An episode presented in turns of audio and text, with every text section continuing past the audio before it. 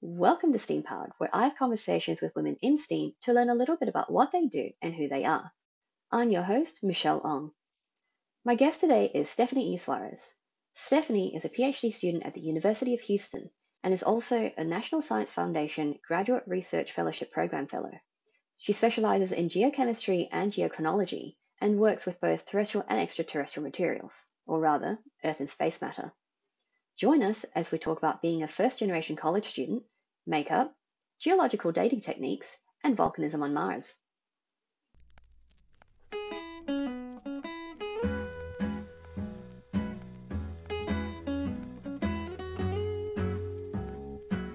Hello, Stephanie. Thank you for joining me today. So, your specialization is in geochemistry and geochronology. So, for those who aren't familiar with the area, how would you explain what that involves? I'll just explain what geochronology is because geochemistry yeah. that's way too broad. So geochronology is a sort of specialty inside geochemistry. It's sort of the science of finding out how old are materials, and the materials I work with are minerals. So these minerals they're composed of different elements and sometimes, you know, elements like uranium sneak in. If we think of an atom, like atoms have sizes and they have charges, and if uranium is like the same size and charge, it can just sneak into that mineral. And by measuring uranium and lead, which it decays to, I can then sort of backtrack or back calculate an age. So I've done that um, with these little minerals called zircons. And you can use other minerals like I do with uh, the Martian meteorites. I use all kinds of minerals. And there's different chronometers. Basically, whatever the mineral gives us, we work with. So with uh, zircons, you would use uranium lead because uranium loves to sneak into zircons. Or um, with the Martian meteorites, different elements on the periodic table. So rubidium, uh, lutetium, samarium. So my job is to sit at a mass spectrometer and measure them. So that's pretty neat. That's awesome. So you mentioned that by finding out the accuracy of the dates of these things, it helps answer a lot of big questions. What sort of questions would this sort of information help to inform? So with my projects, um, the first sort of questions we had um, were how old are these the first ever animals or arthropods to ever appear in the fossil record? Because they, they you know by knowing how old they are they give us clues to evolution. You know when did you know when in our life's history did they appear exactly? And once they appeared, you know, how long did it take from it coming on land to breathing on land and things like that. That's so, very neat. Yeah. And with my other project, the sort of questions we're asked wanting to know is when did volcanoes erupt on Mars? So, you know, the, there's volcanoes on Mars, they erupt, and I can basically put an age on that and you know, um, sort of not only time when does it happen, but um, what is the duration it's happening? Like, is it just two little eruptions, or is it like five eruptions happening over a longer span of time? Just sort of um, durations. That's brilliant. So, what kind of level of accuracy are you able to get when you're actually timing the duration or the intervals between eruptions? Um, so it depends on what machine you're using.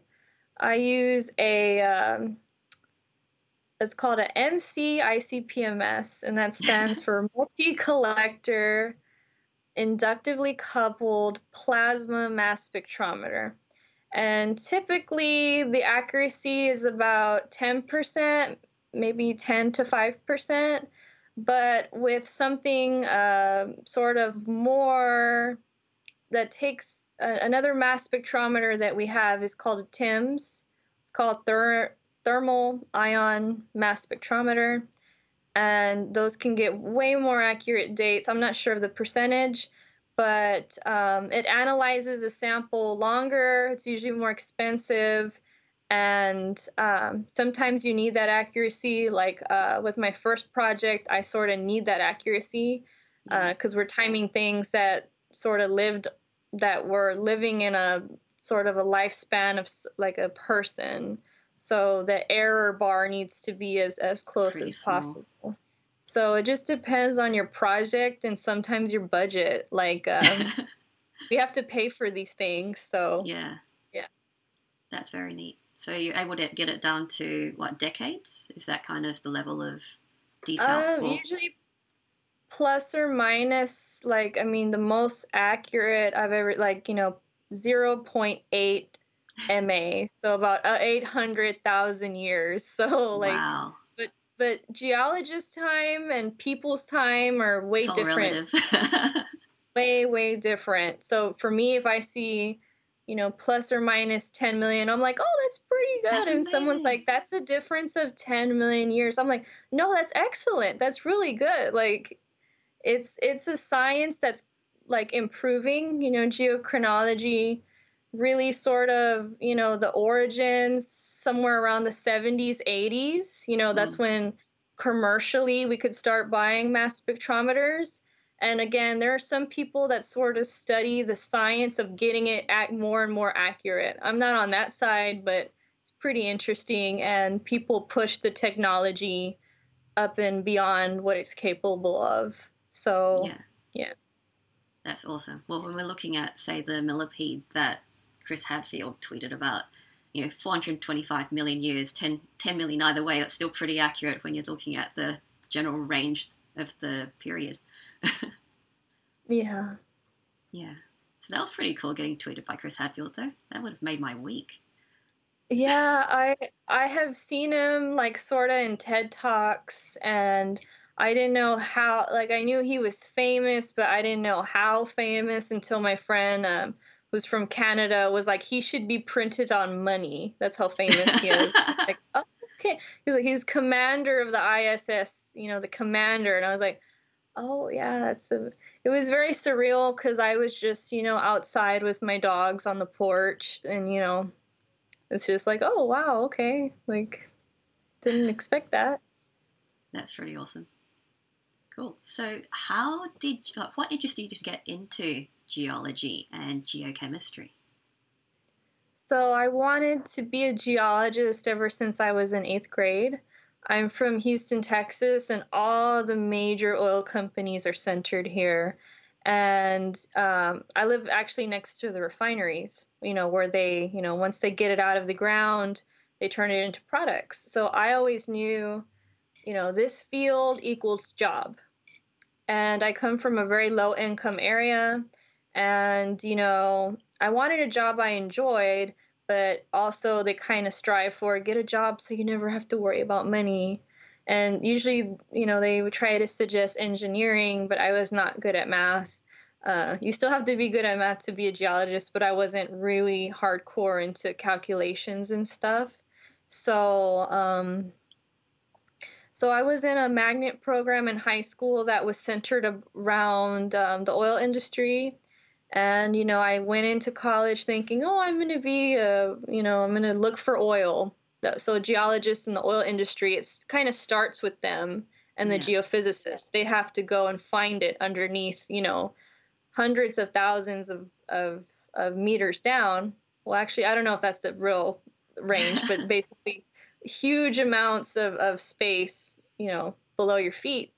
And the, the sort of, um, the sort of classes for it, I wasn't really interested. Um, but then I got to mineralogy, which is kind of a, a big skill to have in geochemistry because you have to, you know, basically you're studying how do minerals form and their chemical makeup and stuff and their properties.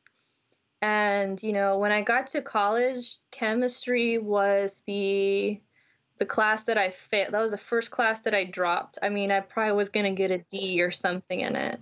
So, you know, that really just crushed my confidence. And I retook it, I think, twice. Like I retook it once and it was a C, and I didn't. I wanted to be, get better. And then you know, uh, I I get all caught up, and then I finally get to take mineralogy, and I was like, why wasn't this? Why wasn't it taught to me like this the first time? so um, that's sort of my success story. That um, I failed chemistry, and now I get to measure isotopes for a living. So I was able to bring it back, but it's just very surreal because I hated it at first because I hated I hated failing, and then uh, yeah. I end up doing it for a living. That's amazing. So, with the mineralogy, like, how did that, how does that connect back to chemistry for you? So that's where I met my first uh, advisor. She was my mineralogy professor, and I told her I want a project, and she um, and she's a she studies you know mountain belts. She's a, like a structural and geochronologist. Um, I don't study structural. I'm, I think very small scale. She thinks very big scale and small scale. And uh, she's like, I got these ashes, you know, from a, a collaborator, other collaborator, Dr. Brookfield. And um, she's like, if you can make it work, you know, the project's yours. And it was a really difficult task because she wasn't, you know, um, she wasn't familiar with this kinds of rocks. She studies rocks like granite or like like harder cohesive rocks, and these were just ashes. Yeah. Like you know, you would get it wet, and it's like play like clay. It's Play-Doh, basically. And I sort of engineered a way to separate it. There's a whole sort of process when you get a rock to, like I said, these mineral zircons usually they're about the size of the tip of your hair, very small. And doing those kinds of techniques we already have, um, there's nothing came out, or like I said, it would get wet and it would just ball up. So I had to look up a paper. Someone had made like a very expensive apparatus. And I said, well, I can do that with a, a sonicator peroxide and a Ziploc tub thing. And I did it and it worked. And my advisor was like, whoa, okay. Like, I, who else was going to take the time to do that and figure that out? Okay. And that's when we started getting data and started getting published. I got published as an undergrad.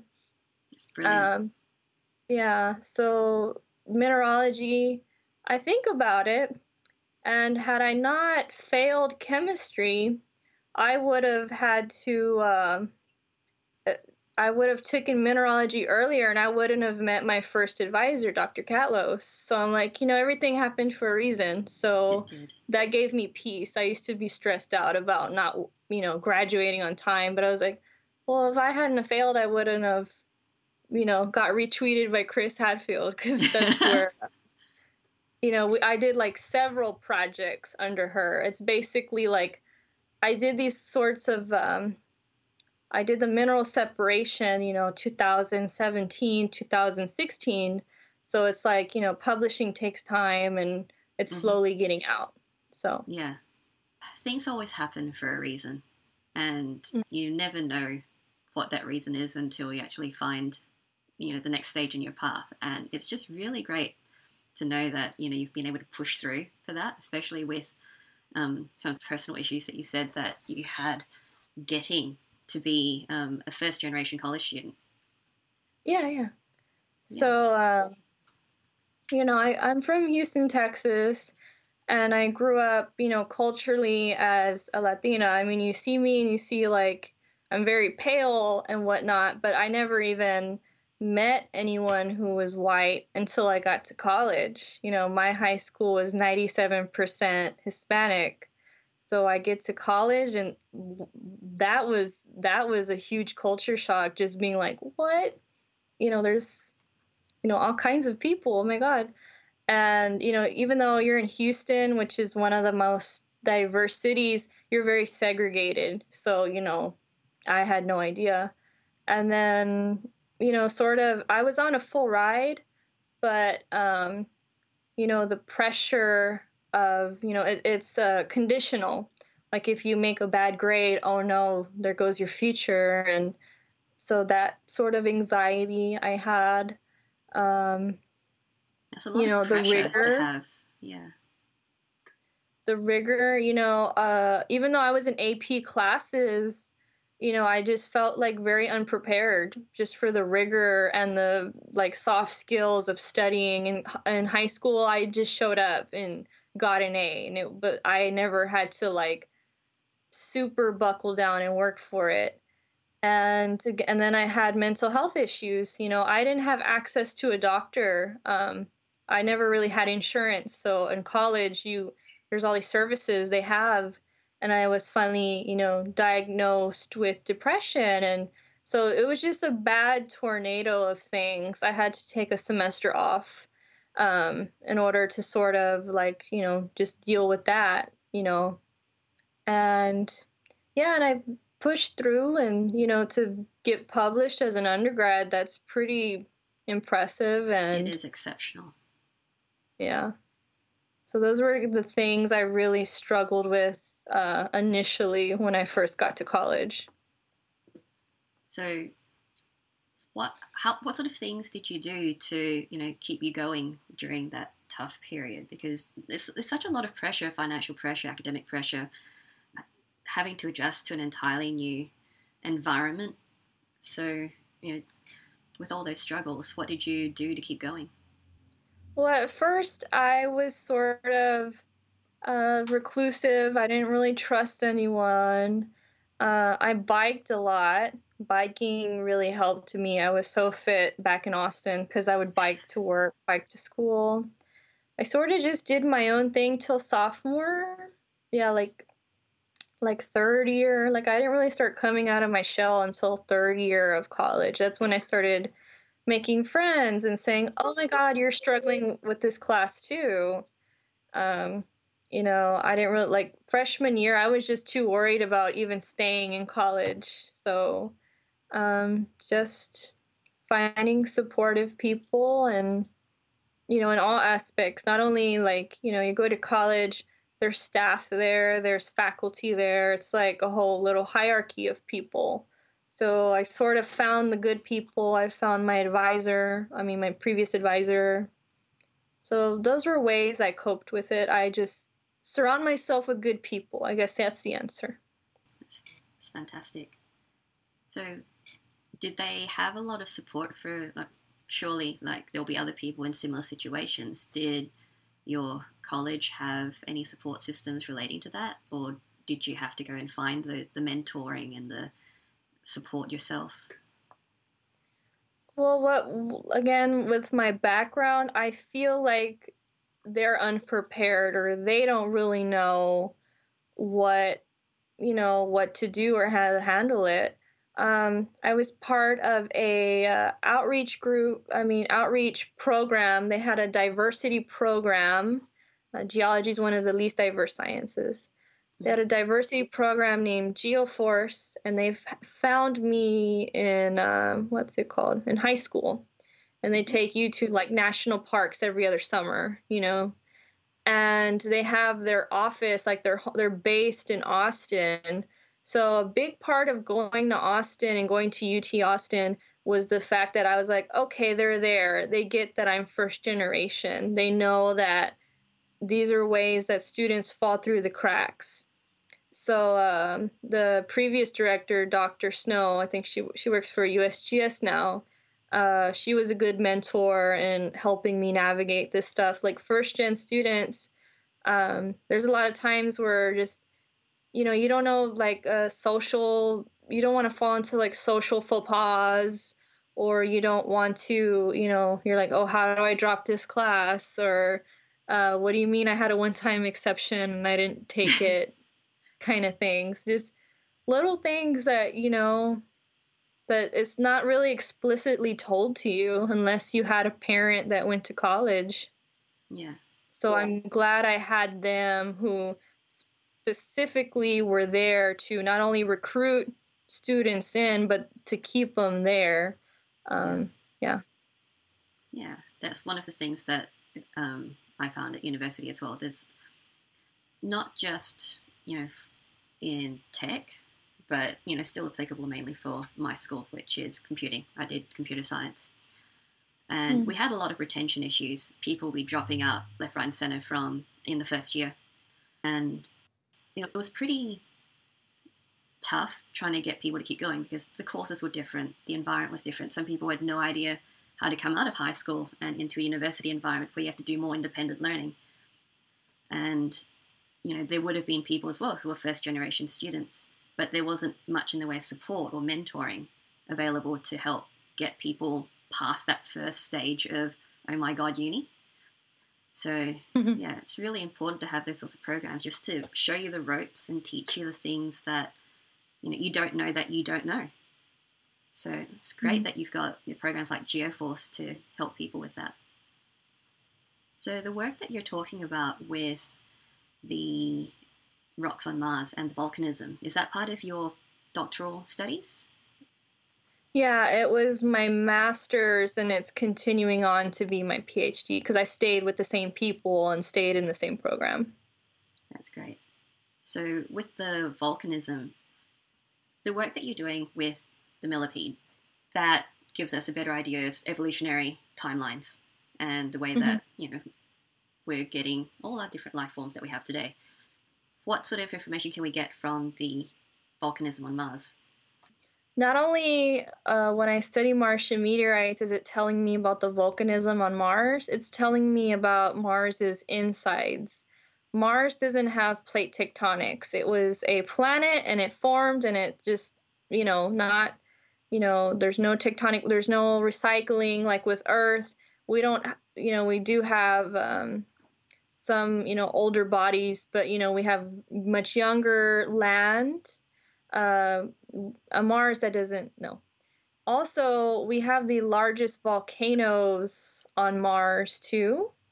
Um, so to know about, I mean, that in and of itself is pretty interesting. Uh, but again, I study sort of the insides of Mars too. So, you know, these volcanoes tap into the mantle. So the mantle is, you know, one of the layers of, of a planet. And, you know, it's kind of like a lava lamp. You know, there's, you know, blobs going up and down. And the, this is where it ties back to the chemistry. Some elements love to just escape. They're called incompatible elements. And some like to stay. So we start developing all these hypotheses of how did Mars form and how is it interacting um, inside. And you know, in addition to the the whole volcanism story, I think I'm more interested in the mantle part. Mm-hmm. Um, so one is giving us, you know, mantle dynamics of another planet.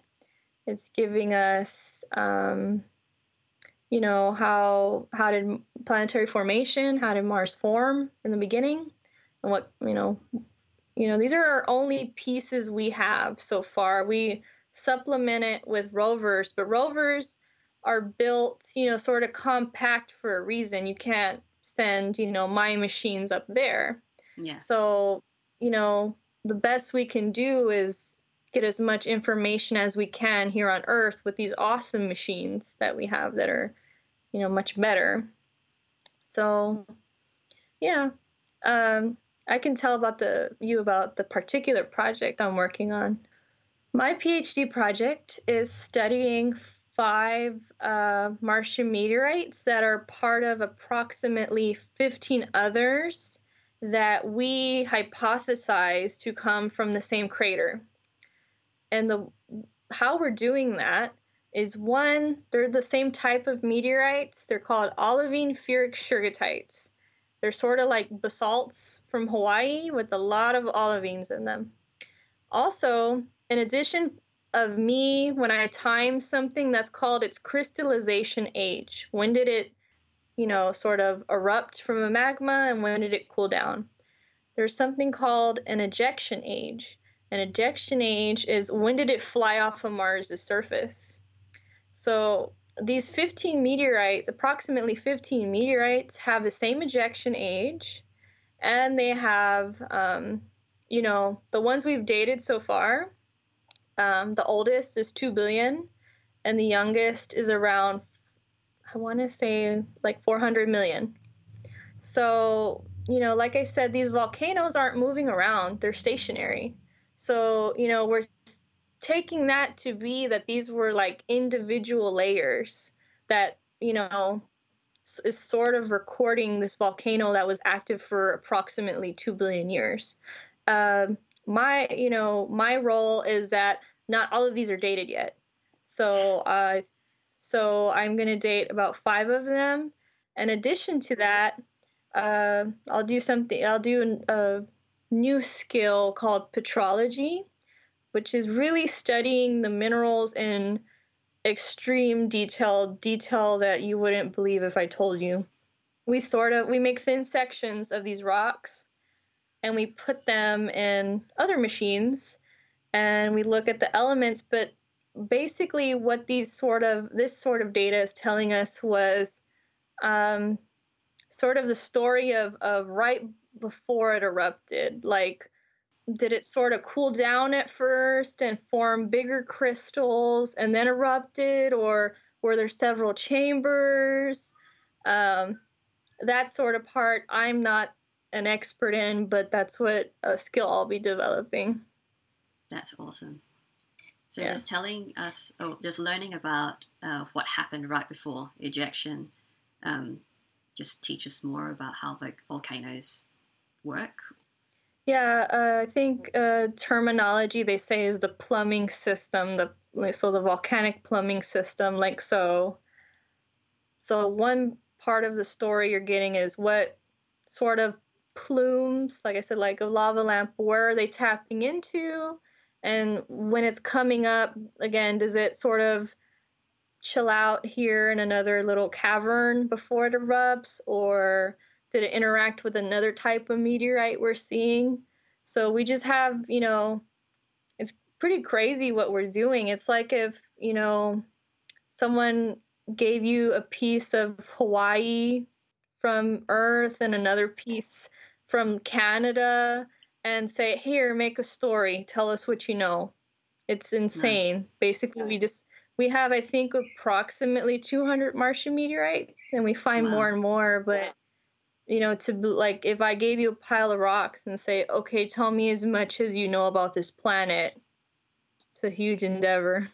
It I can't, is. Yeah. Amazing scope. That's that's very cool work though. And is it still using the same sorts of techniques that you are using with the zircons, or are you working on other techniques?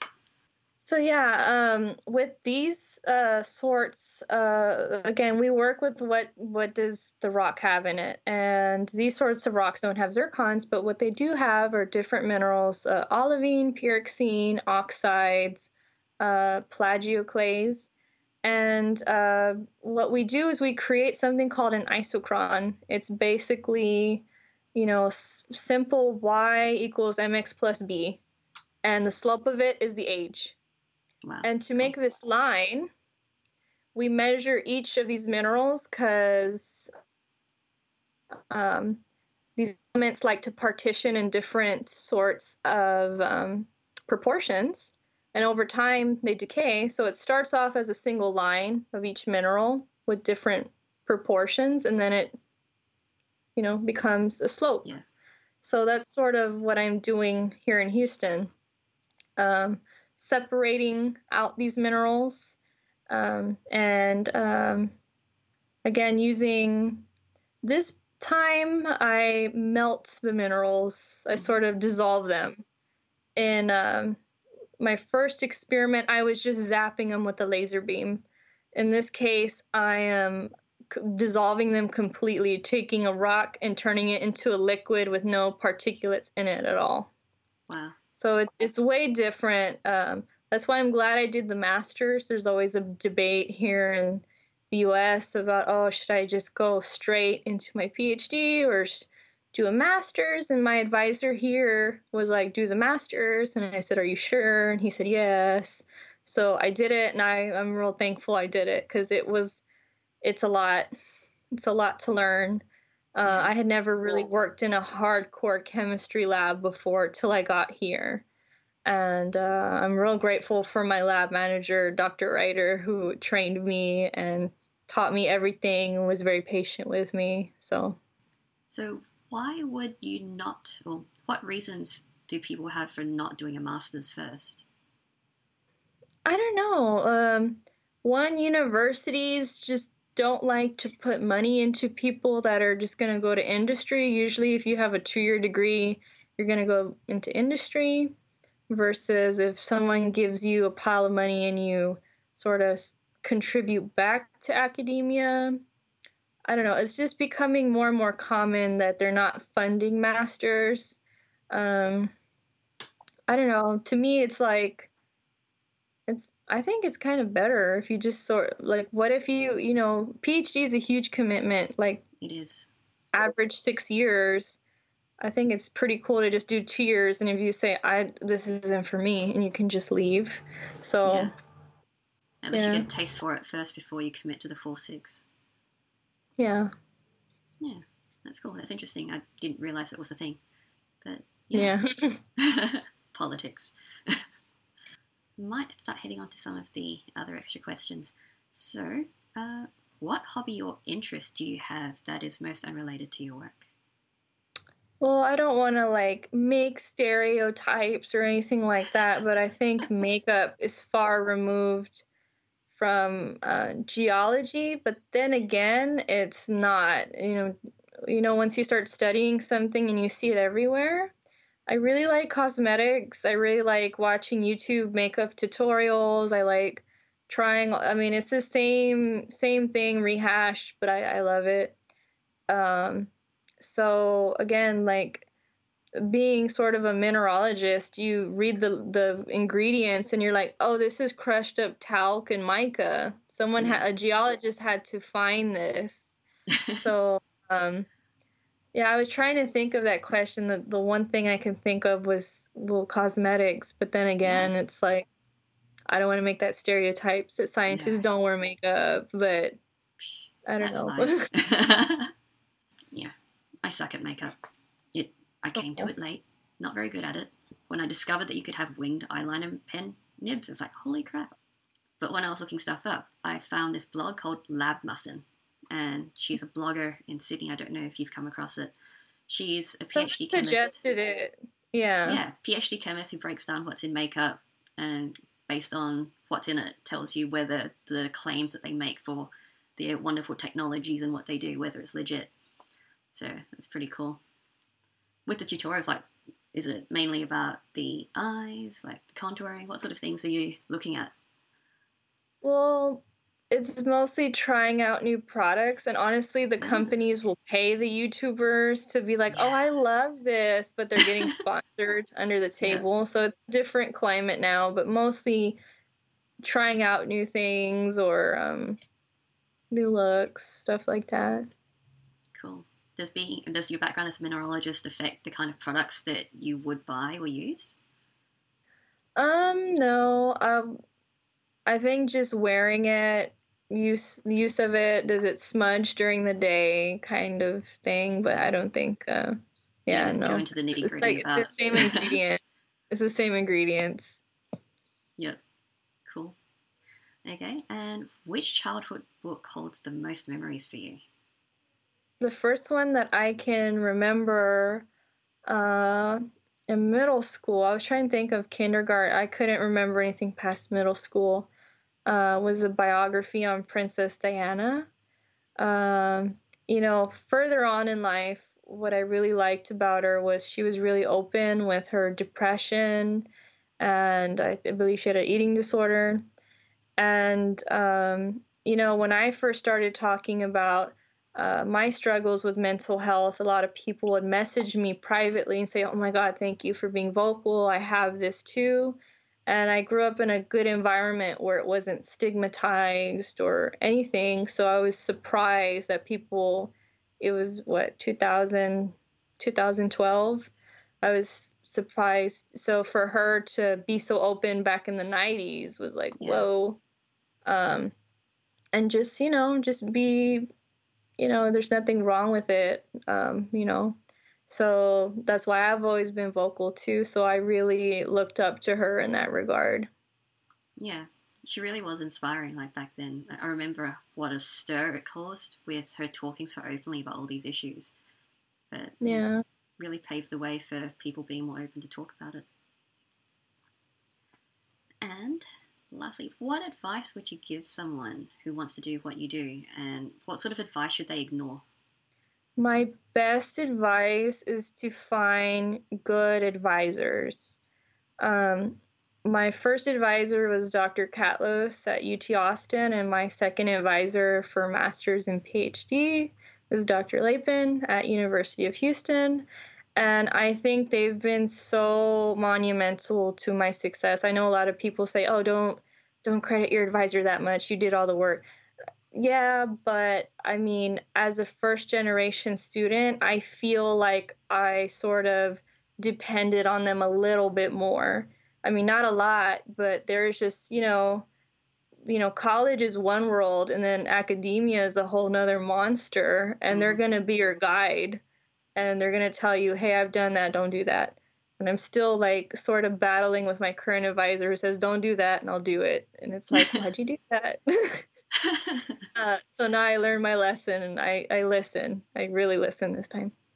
Um, so, yeah, my advice for being in geochemistry or academia in general, no matter what you study, is find those good advisors. Advice I should ignore uh, anyone that tells you you can't or is just being negative in any regard or questioning your abilities, you know, to me, I feel like I had that a lot of, oh, you're behind and all this. But I was like, yeah, but I came from a lower position than you did, you know, economically and socially. So I would just ignore um, any naysayers or negative. Like, you're there because you're interested in something. And for whatever reason, there's going to be a lot of bitter people that just want to talk down to you. I don't know why. I I don't know, but just ignore them and be with the good people. yeah. So, tough question. How do you find the good people? There's just I don't know. Like the first the first good person was because I took her course and um I had friends who worked for her. It's it's sort of word of mouth, honestly. That's what it is. Um, you'll get suggestions from people or you know your reputation does precede you. Um, this you know my advisor now what sort of you know hit it off was you know i was emailing lots of people you know about grad school and he was the first one to sort of be like oh hey you should come and tour the lab. You know it was a welcoming sort of thing. So that to me was like okay, this is different. And I don't know, you just sort of click with someone, you know? I, I, that's real unex- it's unexplainable. You just Yeah. click with advisors. Yeah. You just build a rapport just by talking to them. Yeah. It's great. It's excellent advice. Okay, well, thank you so much for speaking with me today, Stephanie. It has been a real treat to learn more about Yeah. you and what you do. And yeah, and also really inspiring to hear a bit about your personal journey as well. And I hope that it helps others get to where they want to be by hearing your story. So thank you. And if people want to find out more about you and your work, uh, how can they reach out? I'm really active on Twitter. Um, I guess my handle will be linked in below, but it's geologist Stephy. Mhm. And e- or they can find my um, email address if they're not uh, acquainted with social media. I know not everyone is, so Yeah, great. I'll link those in the show notes. Okay, well, thank you again, and really Thank you appreciate for you taking the time. Ah, absolutely. Loved having you on. Okay, thank you. I really appreciate Stephanie sharing her journey to academia with us and explaining her work. It's been great to learn how geochronology can teach us more about the evolution of life on Earth, and how volcanism on Mars can give us more information about how planets are formed. If you'd like to learn more about Stephanie and what we discuss on this show, or to connect with us, please visit the Steam Powered website at steampoweredshow.com. You can also reach out to Stephanie on Twitter at geologiststephy, that's geologist S T E P H Y, and also via email, which I'll include in the show notes. If you enjoyed this conversation and want to hear more like it, subscribe to this podcast and share this with your geeky or geek curious friends. To find out other ways to support Steam Powered, go to steampoweredshow.com forward slash support. Thanks for tuning in, and we'll see you next time.